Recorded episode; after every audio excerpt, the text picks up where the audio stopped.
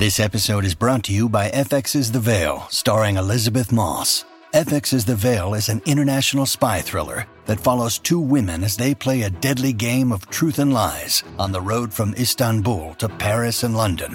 One woman has a secret, and the other has a mission to reveal it before thousands of lives are lost. F X's The Veil, now streaming, only on Hulu. This episode is brought to you by Shopify. Do you have a point of sale system you can trust, or is it a real P O S? You need Shopify for retail. From accepting payments to managing inventory, Shopify P O S has everything you need to sell in person. Go to shopify.com slash system, all lowercase, to take your retail business to the next level today. That's shopify.com slash system. Welcome to the New Books Network. Hi, this is Rebecca Buchanan, host of New Books Network, and today I'm here with Oline Eaton, who is the author of Finding Jackie, A Life Reinvented. Um, Oline, thanks for being here with me today. Of course. Thank you so much for having me. It feels like coming home. Could you start a little by talking about how this book came to be and how you started to sort of explore and want to write about the one and only Jackie? Whew, how many days do we have? um, so I got interested in her when I was twelve. So, you know, many millennia ago, um, and wrote about her in my journal after she died, about how I was so interested in her and I didn't understand why. And so that was kind of the st- that was my first bit of writing about Jackie, was this horrible journal entry about how I can't stop thinking about Jackie Kennedy and Richard Nixon. And, um, then it was about ten years later when I was doing my M A at the University of Chicago, we had to do a thesis. I had done a couple, I was in an art review class, and I'd done a couple of book reviews of like really obscure biographies of like her mother and her a cousin, like really, they were like, what is going on here? Uh, and so I wound up, someone suggested that I do something with her, and I wound up writing a middle chapter of a hypothetical bi- biography of Jackie that I figured was would be impossible to write. Uh, and then I just kind of stuck with that and kept doing it. I all my lunch breaks at work uh, would work on writing this book. And I mean, it was horrible. Uh, and in tw- two thousand five, I thought I was, I was done. I finished it. It was as good as it was ever going to be. I printed out copies at Office Max for everybody I knew. And then it was done. And then I just kept working on it because it clearly wasn't done. Um, and so finally in two thousand thirteen, I decided to get a P H D at King's College London because I was like, this is the only way I'm, I felt like I wasn't a good enough writer to write the thing that was in my head. And um, so through the P H D program, which is just, you know, often quite a baptism by fire, uh, I wound up kind of figuring out how I wanted to do it and had the time and the space um, to do it while also being extremely anxious about money and poverty and living in London and all of that. Uh, that was very motivating. Um, and so the book that you read now actually was finished in mid, like by March of twenty sixteen and has not changed substantially since then. Uh, and because I, I completed it for my P H D, it was a part of that.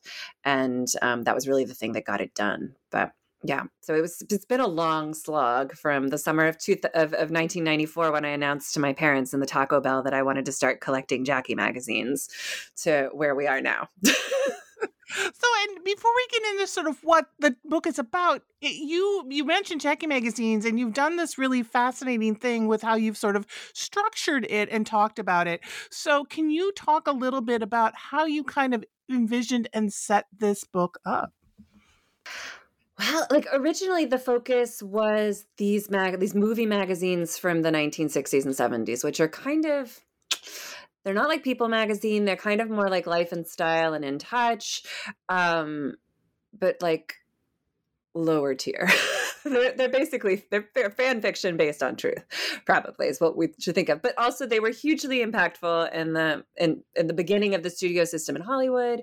And then by the sixties and seventies, they were kind of losing their power and they shifted from looking at people in Hollywood to like the stars of life, which is how Jackie was kind of branded. And um people on T V, people in music, and it became a little bit more diverse what they were covering and stuff um, as sort of their death rattle into the seventies and the invention of People magazine and Us Weekly and all of that stuff, where it kind of shifted. And um, I, I originally was going to collect the sixteen Life magazines that Jackie appeared on the cover of. So it seemed totally reasonable hobby, not obsessive at all. Uh, and then I kept seeing these magazines and I was like, what are the, co-? Cause you see in the book, the covers are bananas. They're just completely crazy. Uh, and I was like, this is a wild world I want to go into, and started finding them. And they were pretty cheap at the time. And we went on antique stores when we traveled. My parents and I, we, we we're collectors. We have lots of hobbies. Uh, and so it was like a family thing. And they'd be in a booth in an antique store and I'd hear a scream from my father that all the Jackie magazines are over here. And I would go, go and just collect them. And they were like a dollar or two dollars at the time. Now they're on eBay for like fifteen dollars. Um, and so I, I really, when I started this, thought they had some role to play, and I would love to do more on the history of them and things, particularly in the sixties and seventies. But um, when I was doing my PhD, I had collages of them in the manuscript, and that got taken out, and now it's just fake covers um, throughout for each year to kind of capture the tone of of what was, how her life was being portrayed at the time. But the articles themselves are amazingly interesting historical documents, because they're often, in particular, um, I think looking at it with grief, the way they, in, in the mainstream press, she was portrayed as very stoic, very, you know, you got to get on. There's no P T S D diagnosis available yet. Um, and in the movie magazines, there are like these melodramatic portrayals of her grief and her crying, and like, how does a mother's raise her children without a husband, and um, digging into those, those sort of granular issues of widowhood in a way that just prop- was not really available elsewhere in culture, that would have been hard to find in a culture that's so like death is off stage and we don't talk about that much. It's very, ta- it was very taboo at the time, as it still often is. So, yeah. Yeah. And so you use these magazines sort of as the, the, fo- the focus in some ways, and looking at this, and, and you don't, as you say throughout it, there's so much written about Jackie, right? Like we say Jackie, we most, most everyone knows who we're talking about, right? Um, and so you pick this specific time frame and time period to really delve into and look at. And so can you talk a little bit about that and that choice, and, and why you chose to look at the sort of, you know, you do a little bit about before um, and what happens with J F K, but really focusing on what happens after that? Yeah, I think so much of this goes back to being a twelve-year-old in nineteen ninety-four, um, because when she died, it's, and there, people wrote about this at the time. They were like, why do we keep using these same words? Um, but she was really eulogized as like dignified, a gracious hostess. Um, dignity and grace were, and classiness were repeated so much. Um, and that deeply bored me, honestly. I didn't care about that at all. Uh, what interested me was there were these, she had this name Onassis that no one explained. Um, there were these references in the coverage and in the magazines. They're usually like, People did a commemorative, and I think it was like four pages on this time that she spent in Greece and the seventies. And then suddenly she was a book editor and she was in New York again. And so it felt like there was this huge thing that no one was talking about, and there were little references to it. So when Maurice Templesman at her funeral read Ithaca by C P Cavafy, um, they talked about sensuous perfumes. I was like, what is that? Like, what are, this is not grace, dignity, sensuous perfumes.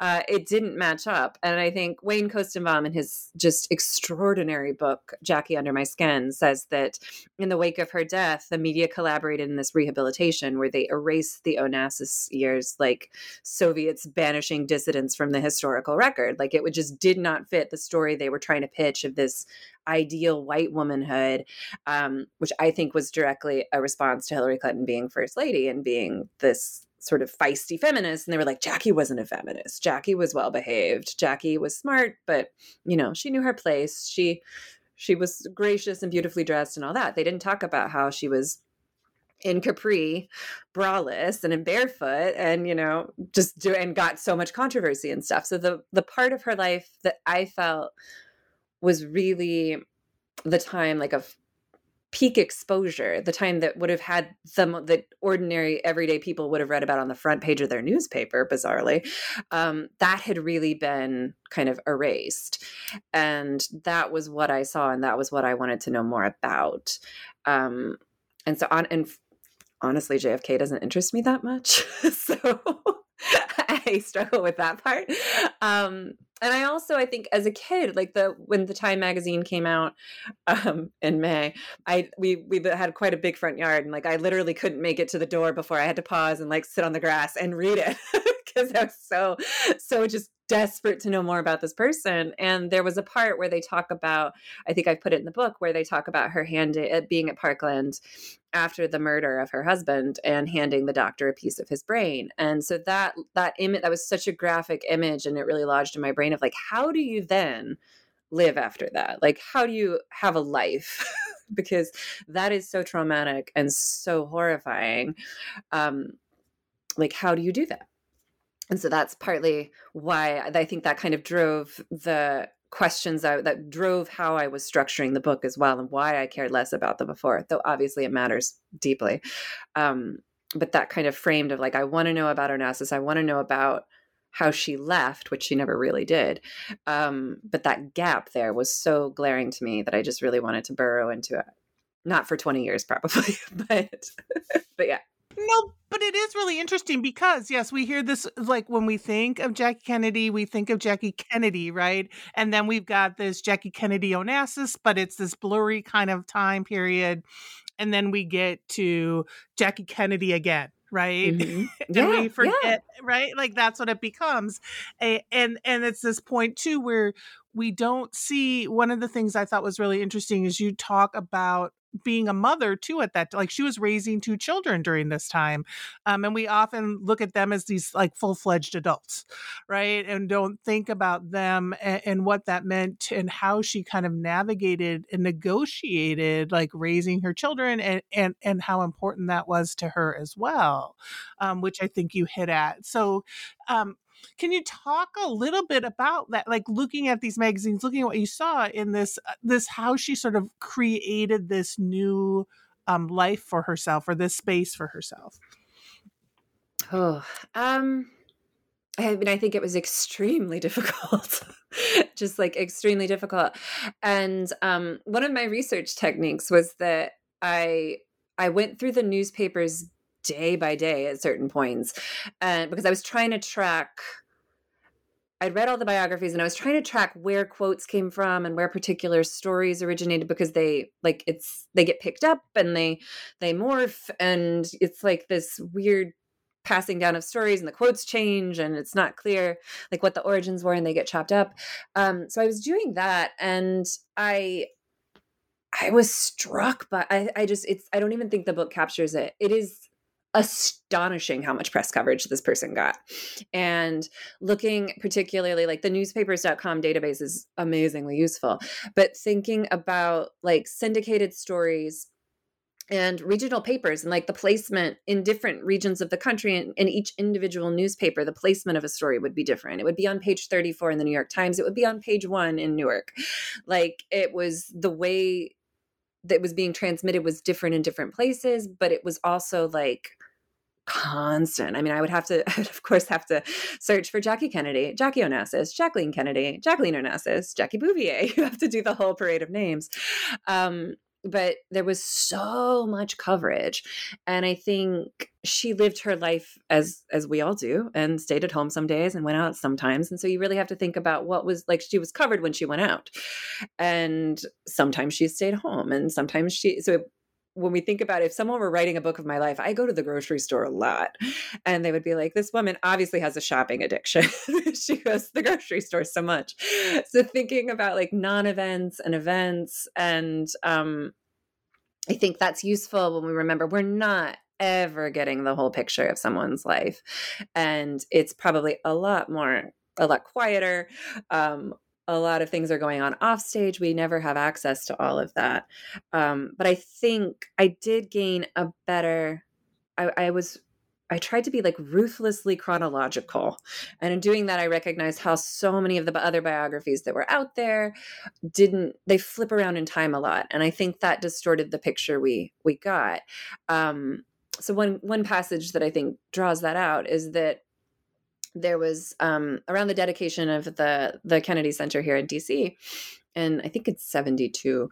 Um, just before that, there was this, her her sister's, this always sounds like Spaceballs, but her sister's husband's brother had died um, and in Poland. And she went to the funeral to support, she was very close to her brother-in-law and, and her sister.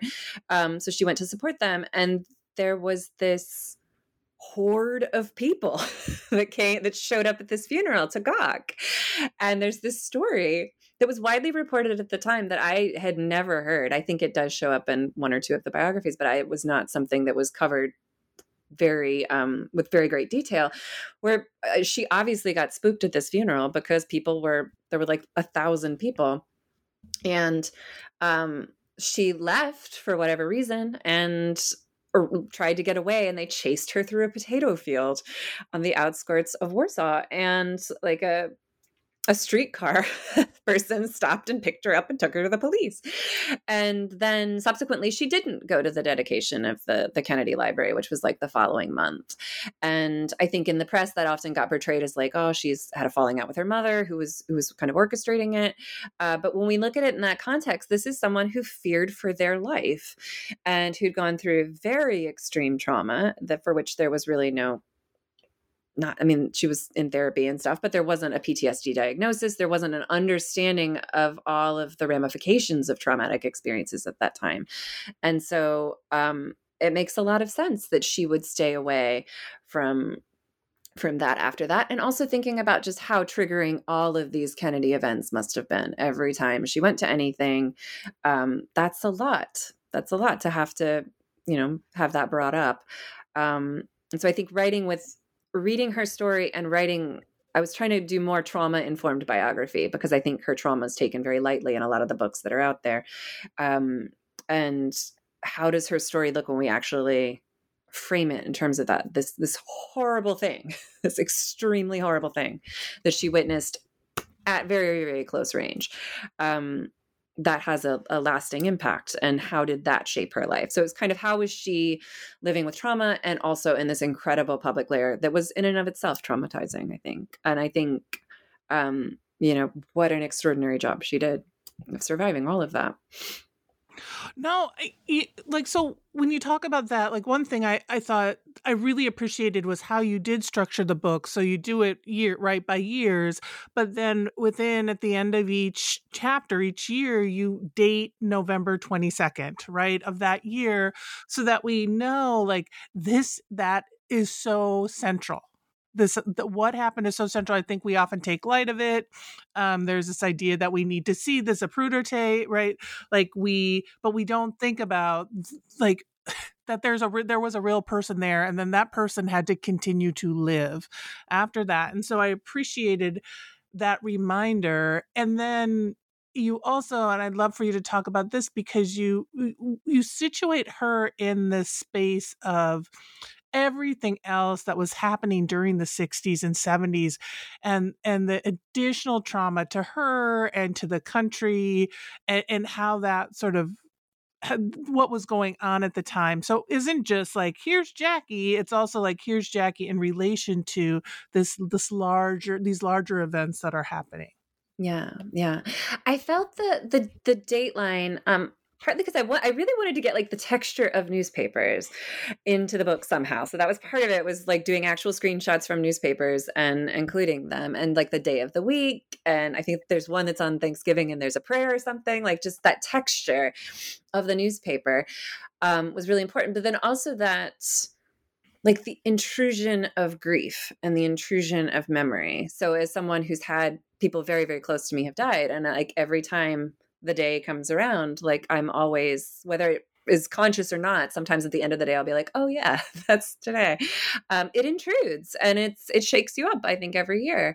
And it's really hard to prepare for. And um, even if you're having a wonderful time and you're doing all sorts of other things, then it's that, that moment of like, that loss is a reminder. And I know she took great pains to emphasize his birthday and not the day of his death. Um, But obviously every year it came around, and she would like cancel the newspapers and the magazines and stuff and try to avoid it. But it was such a central part of history that it's, you know, it's impossible to avoid. So I wanted to kind of capture that. Um, and then this felt very groundbreaking in two thousand fifteen. I feel like after Trump and after the pandemic, it really, it really feels less groundbreaking. I think we're all more aware of how, how history intrudes on our lives. Um, at the time I was like, I've really found something new. Um, but I, I, I think part of that, that came from reading the newspapers day by day and seeing how it would be like, you know, um, five hundred troops, not five hundred troops, five thousand troops, fifty thousand troops, however many troops sent to Vietnam. You know, Jackie went to a garden party, like right next to it. And it was like, that's, that's weird in the physical space of a newspaper. And I think this still, we get this online, like you'll be reading something and then there's a link to click on or something and you see it and it's like totally disconnected and you, you go from one to the other. And they're like the high lowness of the news, the celebrity news on top of, um, significant uh, historical stuff. And especially on Twitter and social media feeds, I think there's that juxtaposition of events occurring simultaneously.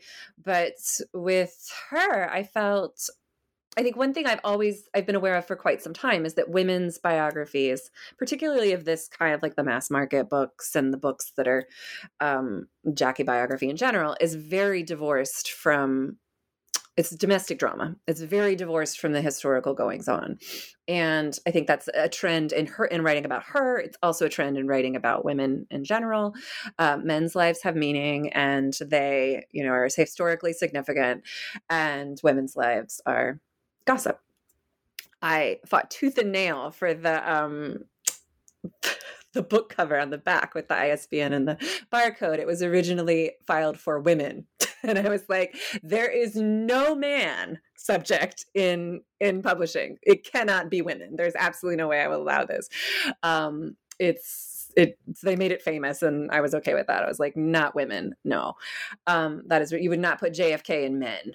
Let's be real. He would be history or something like that. Um, and so I really was, I wanted to bring that in because I felt like it was critical to the story, but also because it's not typically how we write women's lives. And I think it's, it's very important to her life. Like, as we all know now, we live with these things, these things inform uh, the way we live our lives and like the way we improvise and the decisions we make and stuff is like, is there going to be a nuclear attack? Is there, you know, who's going to be the president? Um, Is, should we be worried about this virus? Like, these are the things that dictate our day-to-day lives. And even though they're like big picture things that affect a lot of people, they affect you on an individual level as well. And I felt, I mean, like her, her story has very direct connections to a lot of these things, but then there were other things like Watergate doesn't really seem like an obvious thing that you would talk about in relation to Jackie, but looking at the newspapers, it came up regularly. And um, the nuclear bomb is casually cited at random times in relation to her. And I felt like that was, that, that's become critical to my understanding of how celebrity operates in culture in general. Um, but certainly in writing her story, it seemed like that historical, those, those intersections that I would think felt very forced, and then they would pop up in the reporting of the time. Um, it felt very important to get those in as well. Yeah, it's interesting. I, there was one point, I think, where you were talking about like Jackie is taking front and center, and then like, but then in this like tiny newspaper somewhere, there's something about Watergate, right? And, and we really kind of see um, how, how, I don't know if you, like, I, I think you've said it, but like how you can really explain how famous she really was, or how, um, how much she appeared every day, everywhere. And it didn't matter sort of what the newspaper was. It didn't matter sort of what it was. And, and also, um, you also sort of bring in the paparazzi and what that means, and, and how that sort of in this idea, right? We think of paparazzi and we think about them as they're just sort of there, right? They're always there um, today. Um, but this was something new as well that she was kind of dealing with and what that meant. And so can you talk a little bit? I thought that was really interesting. So can you talk a little bit about that and that sort of experience she had with these um well these men who were taking photos of her and writing books about her, um and and and what that kind of was like for her? Yeah, I think to come back to the exposure thing for just one second, there's uh the um what is it? So students in a, a middle school or high school or something had a, had to nominate, like they did, who were the most loved people and who were the most hated. And she's on both lists inexplicably. Uh, she's the only woman that's mentioned, and she's up there with like John Wayne and Jesus Christ and like Gandhi and stuff. And it was like, oh my gosh, Like, wow, that's that's astonishing that that would be the list she's on and that she would be on both of them. Um, yeah, I think it is really hard for us to, or I always struggle with like that. I think one thing with paparazzi is we often see still photos and versus video. So I always, when I teach classes on celebrity, I tell my students, like, we need to watch some videos. We need to see how this is, when we see a still image, it's like drained of sound. It's drained of sensation. Um, watching actual videos of her, um, you'd, often they don't have sound, but you can see like the flash bulbs and all of that. And um, especially when we're thinking about someone who's traumatized, I think uh, that's an important thing to keep in mind, of like the sensory experience of having, of arriving at an event and having this whoosh of people gasping that you've arrived and all of the photographers taking pictures of you and stuff. Um, I think in the day to day, it did seem like there were more, there were usually it was Ron Galella. And um, there weren't like hordes of photographers following her all the time necessarily, but there was basically Ron Galella doing stakeouts and uh, dating her chef and, you know, trying to, trying to find ways to get to her and figure out where she was and just kind of surveil her a lot. Um, and I obviously, um, they sued and countersued and had this whole big battle and stuff. And, um, It's it's difficult sometimes to, because he was sometimes shooting with telephoto lens and, and often they were, uh, it's difficult, especially when they were on Scorpios, it's difficult to get a sense of how close he was to her. But there's a picture of them, of her and I think her sister, uh, were walking through, I think it's Capri again, um, in the early seventies. And like, he looks like he's a security detail. He's that close to her. And when you look at the pictures, like you can see, it's hard to tell if, like, I think I always thought he was shooting with a telephoto lens, 'cause like you can see the texture of her skin and stuff. He seems really close. But when you look at the picture, somebody, there was another paparazzo there who took pictures of him with her. And it's like, wow, that man is so close to her. Um, but he looks like he's in their party of people. Uh, and so it's really like, it, it must've been extremely intrusive. And she said she was afraid. And I don't think in the press at the time that that was taken very seriously, again, because there wasn't, there wasn't just really any empathy for people who'd experienced trauma.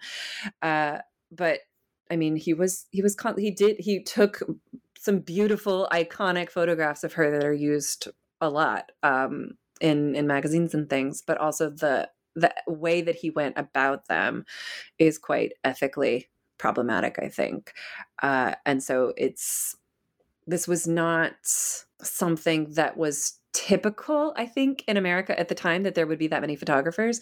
And it did really kind of ramp up in the in the mid sixties and into the seventies. And then once she came back, I think it was much less of a problem, um, because she was, once she got a job, she was seen as less interesting. And uh, once the initial wave of Jackie Goes to Work pictures were taken, it kind of calmed down a bit.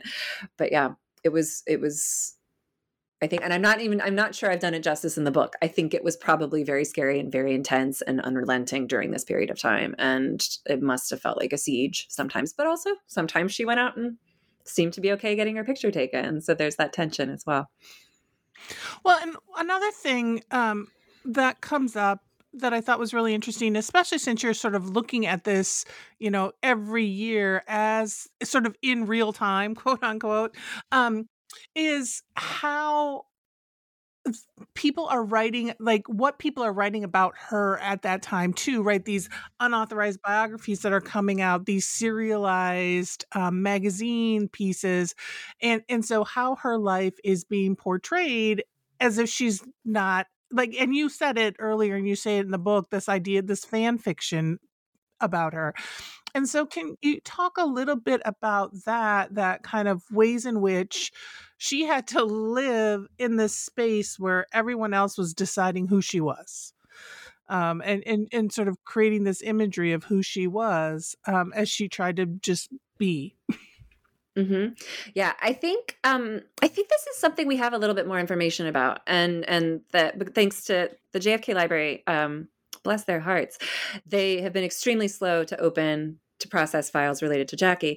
But while I was writing this for my PhD, they opened the Nancy Tuckerman files, which were just a trove, uh, because they had some stuff from the seventies, and they had, it gave a fuller sense of what, like the, the office conversations around or just the office conversations, what she was doing, what she was writing about. Um, it was very, very helpful. And I think it gave me a little bit more insight into her efforts to control, not, not control even, but just try to put out a narrative that was more true to her. And, um, and some of this, like in reading the newspapers, I was, I was initially struck by how like they would, there would be a rumor in Europe and they deny it in New York. And I was like, why are you doing this? You've brought it over to New York. You brought it, you've, you've just imported the rumor. Thank you. Um, like denials are not helpful. But, uh, so there was a lot there. I think during the Onassis marriage in particular, there were more denials of, um, you know, no, this is not true. Obviously she doesn't have this much money. Um, and then particularly starting around Mary Gallagher's memoir about her time with Jackie and then rolling on. Um, but earlier, even with the Manchester book, there'd been, um, an interview that she gave to two reporters. I can't remember who they were with. And like sixty-six, sixty-seven, um, after the Saturday Evening Post published an article about her life and included a map of Jackie's New York that showed where her kids go to school and stuff. In response to that, she, she gave an interview and was like, why did they do this? Like, this is, this is clearly gonna, you know, jeopardize my children, my family's safety. And, um, so they were off, I think that when she died, there was this, she was a silent goddess. She never spoke. She never talked. She never gave interviews. We have no idea what she sounded like. Um, that's a bunch of bunk. Uh, she gave very strategic interviews. And so there was that one. Um, there were in the seventies, there were, there were several. And I think there was, there was in the archive, we can see evidence of her trying to figure out, um, when to intervene. So there were some, some comments that there were drafts of things. There was a draft of things, I think, in response to Fred Sparks' twenty million dollars honeymoon reporting that, that everyone in America seems to have read because it was published in every newspaper for like four months. It was bananas. Um, but she thought about putting out a response to that apparently, and then decided not to. Uh, But I think there were strategic leaks, and especially in response to the Mary Gallagher book, uh, there was um, Mary Van Rensselaer Thayer, who wrote a book that nobody read, uh, that came out in like the seventies. She had access to all of Jackie's White House files, and there was a somehow, I think it's Mary McGrory or Betty Beal, somehow they had access to those at that time. Uh, and that had to be coming from, that had to be authorized. It had to be coming from her. So I think there were moments of trying to just inject some sort of reasonableness into the situation and be like, wait a minute, like this is out of control. Uh, this is not accurate. And um, I don't know that they, al- they always kind of landed with a thud, it seems like, where the reporters were like, oh, this is really interesting. And then the story just kept rolling on. So I think she, it was, I don't, I don't get the sense that she was like calling up reporters and being like that their office was leaking where she was going to be or anything like that, um, which some celebrities do. And I don't get the sense that she was just constantly on the phone with people um, trying to manipulate the press coverage. It more, more likely seems that when things would just get ridiculous, um, or when there was a story that just had a lot of fuel to it and, and was going to harm her friends. So like the Roswell Gilpatrick stolen letters and all of that, like her, her spokesperson came out and was like, no, this is not, those were not love letters. Also, they were not written on her honeymoon. They were written the month after. Like, no, um, I think the, there was strategic engagement with that, but it wasn't just this constant, like, draining material out to the media, which mm-hmm. was, I, I guess, how she was trying to navigate her life, to try to be like, I, it's got to be horrendously frustrating to have everyone think you're this thing. And, and as a human being, of course you want to intervene and be like, no, and explain yourself because you're way more complicated than that. Right. And you cannot mm-hmm. spend twenty-four seven doing that, even no. though people spend twenty-four seven following you around. Yeah, um, exactly. Exactly. That's a life project. Right? I mean, and that inhibits thing- you living your life, for sure. This episode is brought to you by Shopify. Do you have a point of sale system you can trust, or is it a real P O S? You need Shopify for retail. From accepting payments to managing inventory, Shopify P O S has everything you need to sell in person. Go to shopify.com slash system, all lowercase, to take your retail business to the next level today. That's shopify.com slash system. And I did I really love too that we got to see, like, she did have to live her life, right? She was independent. She w- thought about that. Like, she had to, she negotiated. Like, you talk about, like, she sort of releases some things. Like, she was behind the scenes. She negotiated a life and a marriage and, and these things that um, the American public or the press might not have completely agreed with, but it worked for her, right? And you get to see that the sort of complexity of what it means to to live in the public eye the way that she did, and how she had to figure out for herself, right? When everybody's second guessing why you've decided to marry this Greek man, right?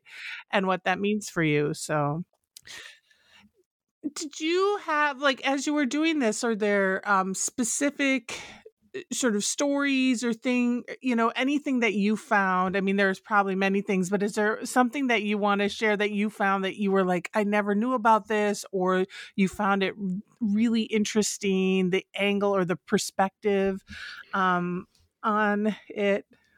Uh, I mean, it was one of my goals, and it has been difficult, uh, was to include more of her word, like her actual writing and words. Uh, then we've, then we've, and I was helped in that because there were these new um, files that were opened. I also, the J F K Library encouraged me to go look in the archives of her friends and find her letters to them, which was extremely expensive and extremely time consuming. And again, you have to go through the name parade to find everybody. And all of her friends were named like Muffy and Puffin, and they all had married multiple marriages. And you had to, like, this is the problem of writing about women, is that everyone's names change and they've all got nicknames, and there's no standardization in the archives across institutions. Um, so that was a big complaint, but like just getting to sit in archives and like, whole I think I remember when I was at Harvard, and I there was a, a letter she'd written to Robert Lowell, and just being like like they didn't make I'm trying to remember there was some of them where you didn't have to wear gloves, and it was just like, oh, like I'm touching a paper these people touched. Other times they made you wear gloves and you felt like Mickey Mouse because they're like the white ones, and every time you take notes you have to take them off and they stretch and you're like, oh my gosh, this is not elegant.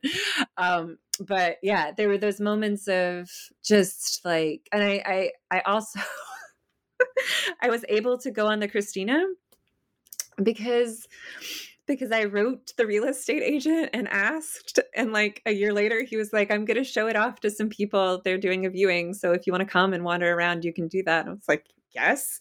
Uh, and so I spent like two hours just wandering this boat alone, which was very funny. Um, And again, like I, I, I had an English teacher in college who wrote about Sylvia Plath and T S Eliot. It was like, you have to go there. You just have to walk in the, the footsteps of these people. I think Richard Holmes has written a whole book about this. Uh, but I, so I, that just was a natural thing for me to do, was to go to these places and um, just try to be places she'd been or see things she'd seen. And, and I think that really, the shame of my life is I didn't go to Greece until after I'd written this. Um, but like doing that and kind of get just ad- cultivating a spirit of adventure in my own life, I think was very, very helpful. It was something, was like a gift I took from her, I think, um, but was also very helpful in writing the book and just kind of creating that sense of movement to it, so that the research process had a movement um, that I definitely wanted to kind of put in the texture of the book as I wrote it. But having all these encounters with her words and with letters and, um, was just amazing. It was such a, it was such a privilege, and also interviews with people. So I became, I became really close to the, the, um, to Sister Joanne, who taught Caroline Kennedy's catechism course. And we wrote letters and we would talk on the phone, and I went to see her in Baltimore.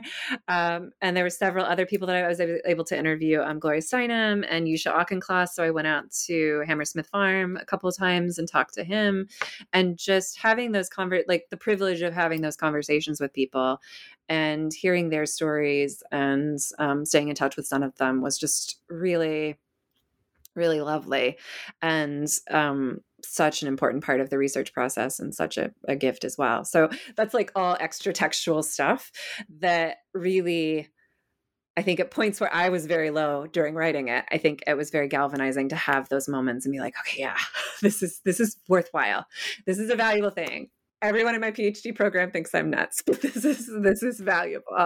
I'm, I'm doing something that's going to matter to people at some point, and they're going to have some sort of experience with it. Uh, so I think as a writer, especially as a writer writing about some really traumatic stuff, like it's very replenishing to have those moments.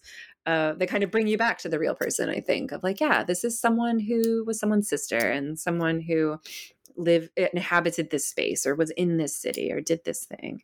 Um, or these are their words. I think that was really, really useful and, and comforting and restorative for me when I was doing this. Yes, right. And mm-hmm. especially with someone like Jackie, who um, is this larger than life image, this larger than life person who, like, there were times I, I would sometimes just shake my head reading when, you know, um, when you talk about like she goes to the movies and someone will come up and just yell in her face or whatever it might be. And this idea like this is a and it's like so much has changed, so much stays the same. um, right. But like we often have to remind ourselves and I that like this was a real person. And like you said, she had been through something really, really traumatic. Like I can't unimaginable to most people, the trauma that she went through that the whole world witnessed um, and continues and continues to talk about. Right. In this so- somewhat cavalier way. Um, in such a cavalier way, I think. Um, mm-hmm. Even like historians and stuff. Uh, there was somebody who put on Twitter some casual thing about the assassination, and I was like, no. I can't remember what it was. Um, but I think it's having having spent way too much time watching the Zapruder film, um, I think to try to understand and just to recognize that like it was edited when it was released, like people didn't see the removed portions for quite some time. And also just to have this be a moment, the worst moment of your life is a moment that everyone else feels like they own. Um, and that and they feel like you're trying to control by wanting a particular story, wanting the story to be handled in a particular way, in a way that's humane. Uh, that's just like, I think it's, and, and then, I mean, There was there was the murder of her husband. There's also the murder of her brother-in-law. She wasn't there for that, but that was re-triggering. Um, and just all of the, I think partly one of the things that I've only recently come to realize that I think I was also interested in her story because there was so much death. And I'd had death early in my life. And that was something that I didn't get talked about much in, in the culture I come from, in evangelical Christianity and fundamentalism. Um, and so this was a narrative in which there was just death throughout it. And you get to see someone surviving grief. And even though the portrayals were not particularly generous to her or to the lived experience of grief, um, I think there it, it provided a template, which I think so- celebrity stories do. It provided a template for how how do you deal with this? How do you deal with these these mom- these incredibly traumatic moments that have occurred that, you know, do reshape your brain and and impact hugely the way that you live your life. But then on top of that, to have everyone else f- like not take it, the fact that there was a cousin who was like, Jackie seems to have been really bothered by this. And you're like, oh my gosh, of course, of course. And in their defense, they hadn't seen the movie. They'd maybe seen the Life magazine pictures, but yes, of course. Of course she was impacted. This is a horrifying thing to have seen. Right. And like this idea, like she doesn't want to return to the White House or she doesn't want to go here. She doesn't want to bring her kids and, and like accusing her, you know, for not wanting to bring her children there or return to that space. And like that idea of like, I want to protect these children. I want to protect sort of this space. And I want them to remember their fa- because she knows that their father is always going to be right. Like, you know, her grandchildren are not known as themselves. They're known as her grandchildren, right? You're the grandchild of like Jacqueline Kennedy Onassis and uh, J F K, right? Like, and so they're always going to be known by that. And so how do you create some semblance of normalcy, mm-hmm. right? Yeah. In mm-hmm. that, like in that kind of space. Yeah. And I think, I think she worked very, I think that's incredible work and it should be recognized as work that she did that. And um, yeah, just incredibly important that she was able to, important and And astounding that she was able to live as she did. Mm-hmm. So mm-hmm. we could probably talk about this forever because there is so much, right? But I'll ask you, my, like, because there is, there's so much, and it mm-hmm. was really for me. I will just say, I love like um, looking and framing it in that time frame, in that like sort of like when she's Jacqueline Onassis, right? Like, it's something we don't often look at. So there's all these things that you're like, that for me, I was like, oh, that makes so much more sense now, right? Yes, yes. I was. I remember. I remember. I went to a conference in like twenty ten, maybe twenty eleven, and I people would ask me what I was writing about, and I said Jackie Onassis, and they would roll their eyes. But then it also felt incredibly deviant to say Jackie Onassis instead of. And sometimes I'd have to like go through. Oh, you know Jackie Kennedy. Like I'd have to rename her because they've forgotten. Um, but it felt super taboo to be like Jackie Onassis because that's a very particular story that. Doesn't feel particularly welcome. It didn't at the time. Feels a little bit more so now, but didn't feel welcome um, in the way that we talk about her as Jackie Onassis, which is mm-hmm. wild. Yes. Yeah. Mm-hmm. so, so this the book comes out at the end of the month, so end of January. Um, so, is there anything with the? So, my final like promotion question: is there anything you're working on that you want to promote with this book, or anything else you're working on? So, what do we need to know? Oh goodness, um, I. I'm I'm working on recovering, I will be honest, and teaching as well. So it's time to come out as, as the semester starts, which is a lot. Um, but yeah, I would just, I would love for people to buy it, obviously, and read it. And I'd be, I'm I'm on Instagram, I'm on Twitter and everything. I'd love for people to to let me know what they think of it. Like I think I I feel like it's kind of like I took a kaleidoscope and I tried. I opened my eyes as wide as I could and I tried to record what I could see. And now I'm handing the kaleidoscope to other people and everyone's, it's not a book that I don't, I don't know if you have, can I ask you a question? have, having read this, who's Jackie to you? Well, it's really interesting because I never, like I, I, I thought about her in this space of like the, watching Kennedy get murdered, right? And what that means. But like that, and you mentioned this too, that I, the, the whole thing, it stuck with me, that image of like her holding his brain. Um, and then that continued reminder of it throughout the book. And to me, right, and, and I had read about her as a writer, about so, some of the work she'd done in the newspaper. So I think it it brings some of that for me Um, to this more complex and complicated person than we often think she is, right? Um, and that it's important. And but but it was it was always like this time frame was missing. So I mean, I don't know if I'm answering your question, right? I'm, I'm not, like, but like it gives a more rounded and complex and and for me, like thinking about like that.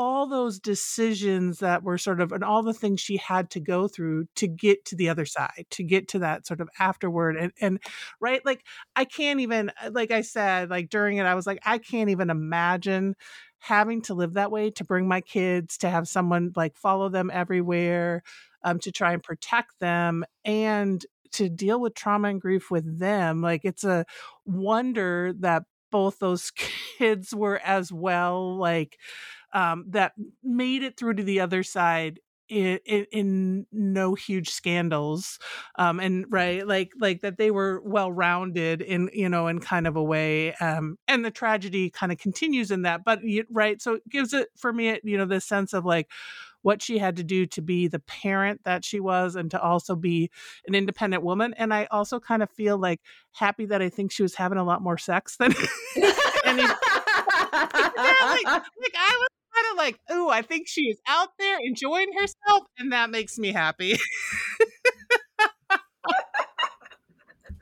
To be clear, I don't think she was having nearly as much sex as the Daily Mail wants us to think she was, right, right, because they're like, oh my gosh, they have such a laundry list of everyone she ever stood next to.